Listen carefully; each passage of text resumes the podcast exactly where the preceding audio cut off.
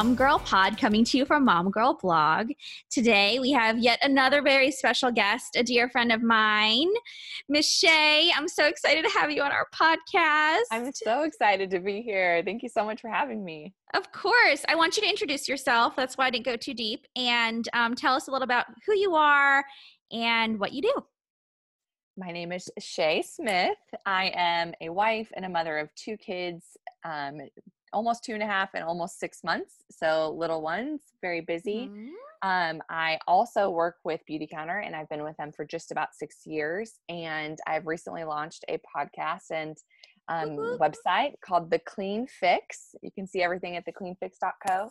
Um, and basically, I help people make healthier choices, build healthier habits and systems in their life in a way that's very sustainable to their lifestyle and keeps them sane, but moving forward in a positive direction. Love that. Now I know that you and I kind of connected when I joined Beauty Counter three years ago. Um, and we met in Texas and we kind of we jive together on the whole production broadcast avenue of sorts and just have always kind of leaned on each other and collaborated um, on many facets. And so I'm really excited, number one, that I will be able to get to be featured on your podcast. And I wanted to have yes. you here as well, um, because I think that um, you have just a wealth of knowledge to share. And I love following you on Instagram at the Clean Fix, um, right? yeah, that's right.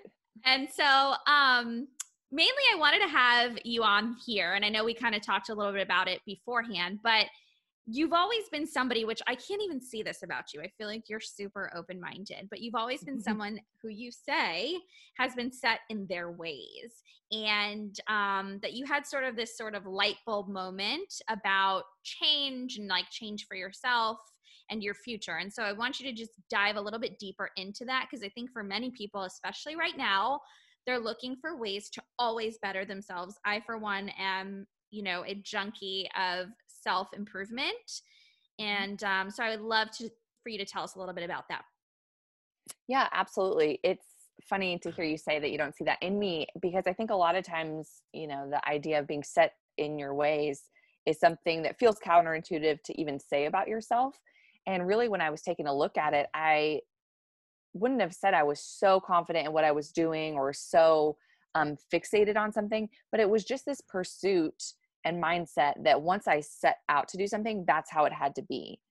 I was someone who didn't really feel like I could make big changes because of the commitments that I made or the goals that I had set. And this had start this this started at a very young age. This wasn't something that, you know, something happened in my life and then all of a sudden it was just kind of how I was wired and mm. I felt mm. like if I stood for something I had to stand for it and even on the you know smaller scales so it wasn't until i was much older and really in my career as a tv producer eh, which is like you said how we connected over the production and i found Beautycounter it was something that was not on my radar and i learned about the education side of it and really made impact and so i thought you know i'm not buying healthy organic stuff it wasn't something I was interested in, but I could make a change. I could switch out a product that's going to cause me less harm.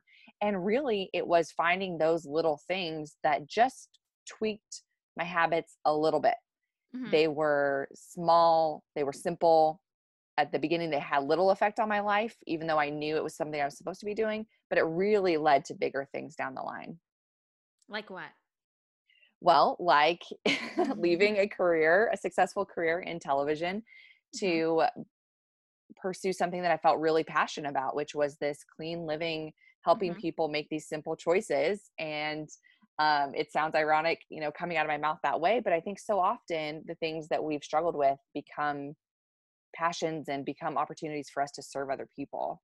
Yeah, I love that. You know, it's funny that you mentioned that because I very much am the same way in the sense of like once I start something, if I if I switch or I pivot or I change, I almost it almost feels as if I'm quitting. Mm-hmm. And I don't Absolutely. want people to feel that way. It's not that you're quitting, it's that you're growing. And I think if you just change that mindset of like the wording that you use and the way that you speak to yourself and the judgment that you put on yourself that that speaks volumes more than anything else and so i love that you were able to kind of like see that opportunity and take it although you were still not sure coming from a place of like i don't you know, I have commitments and I can't change. So I love that. What is some advice that you would give to someone who hasn't necessarily been open to change or you know how they can be open to it with their children. I mean i feel like my children emulate a lot of what i do and i sometimes i'll look at them and i'll be like oh my god i can't believe that just came out of your mouth. Right? I know these little mirrors are walking around you're like oh yeah and i'm like okay i must say that a lot. So talk to me about that.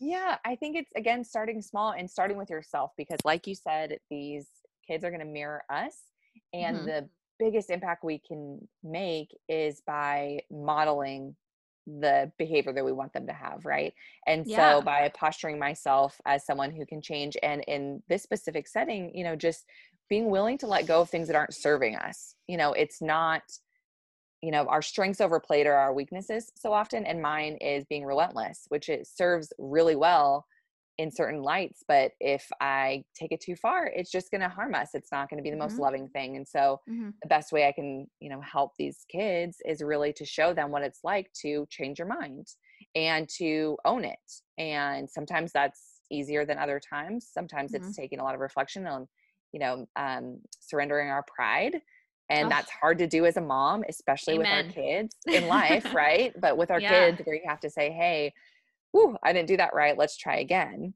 Yeah. I love that. And I think even with in light of everything kind of the way our culture is these days too, I think it's about being open to educating yourself and not always feeling like you're, you know, you know what you're doing or you're always right or mm-hmm. taking it personally.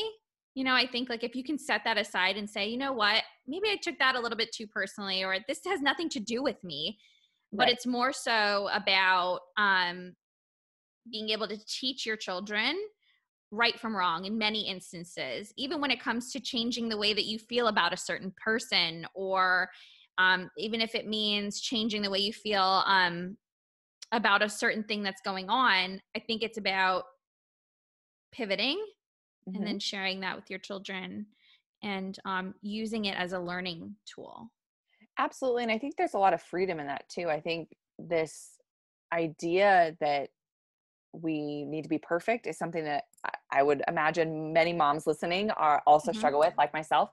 And it really can we can untie some of those those tethers you know if we're focusing on education focusing on looking to others for who are experts in different areas it really allows us to lean on the education and the expertise of other people you know and so we can right. say look this is this has been proven you know we can't be perfect and experts in all these different areas and so i think showing our kids that they don't have to either that they can reach out for help they can seek advice and counsel from people who know more Right. It's so funny that you even said that perfectionist because I'm reading Brene Brown, Dare to Lead, mm-hmm. which is mm-hmm. a great resource. And we'll talk about some of your favorite resources in just a second.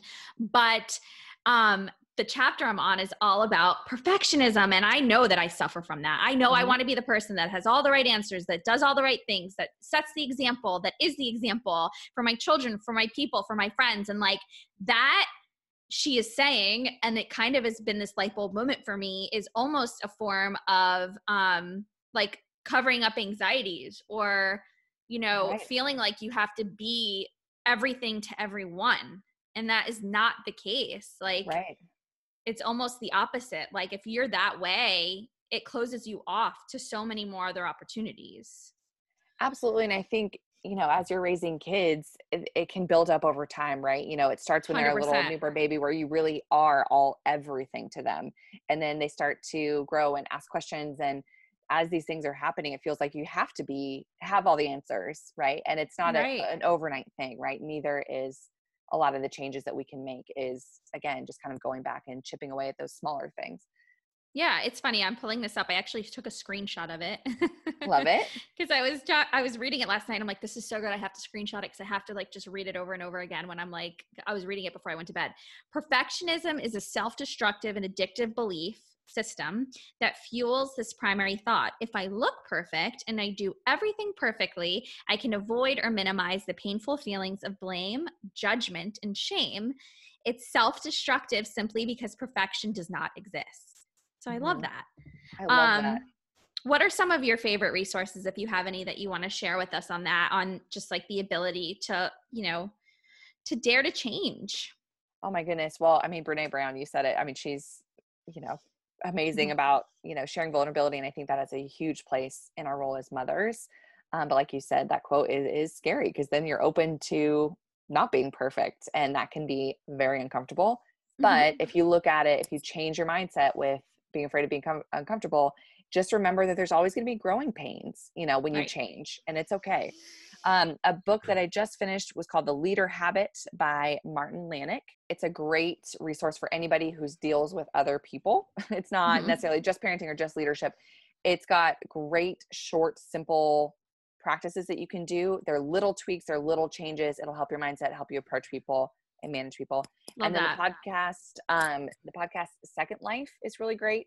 To me, it just serves as a reminder that some of these big uh, powerhouses in business change they change businesses they start new things um, right. may they may or may not have been successful at their first endeavor they have a new passion whatever it is and they still live to tell the tale and to me as someone Sold. who just so you know just huh people can do it and you know pick your pick your stories within that podcast but that's another great one as well oh i love that okay i'm gonna have to go listen to that mm-hmm. um so in light of recent events and obviously with everything going on um between COVID and um, this racial injustice, obviously, um, I would be, you know, remiss if I didn't at least bring it up. What do you feel like some of the best practices you're going to take with you and implement moving forward? I know for myself, I'll start it off so that it's not just, you know, yeah.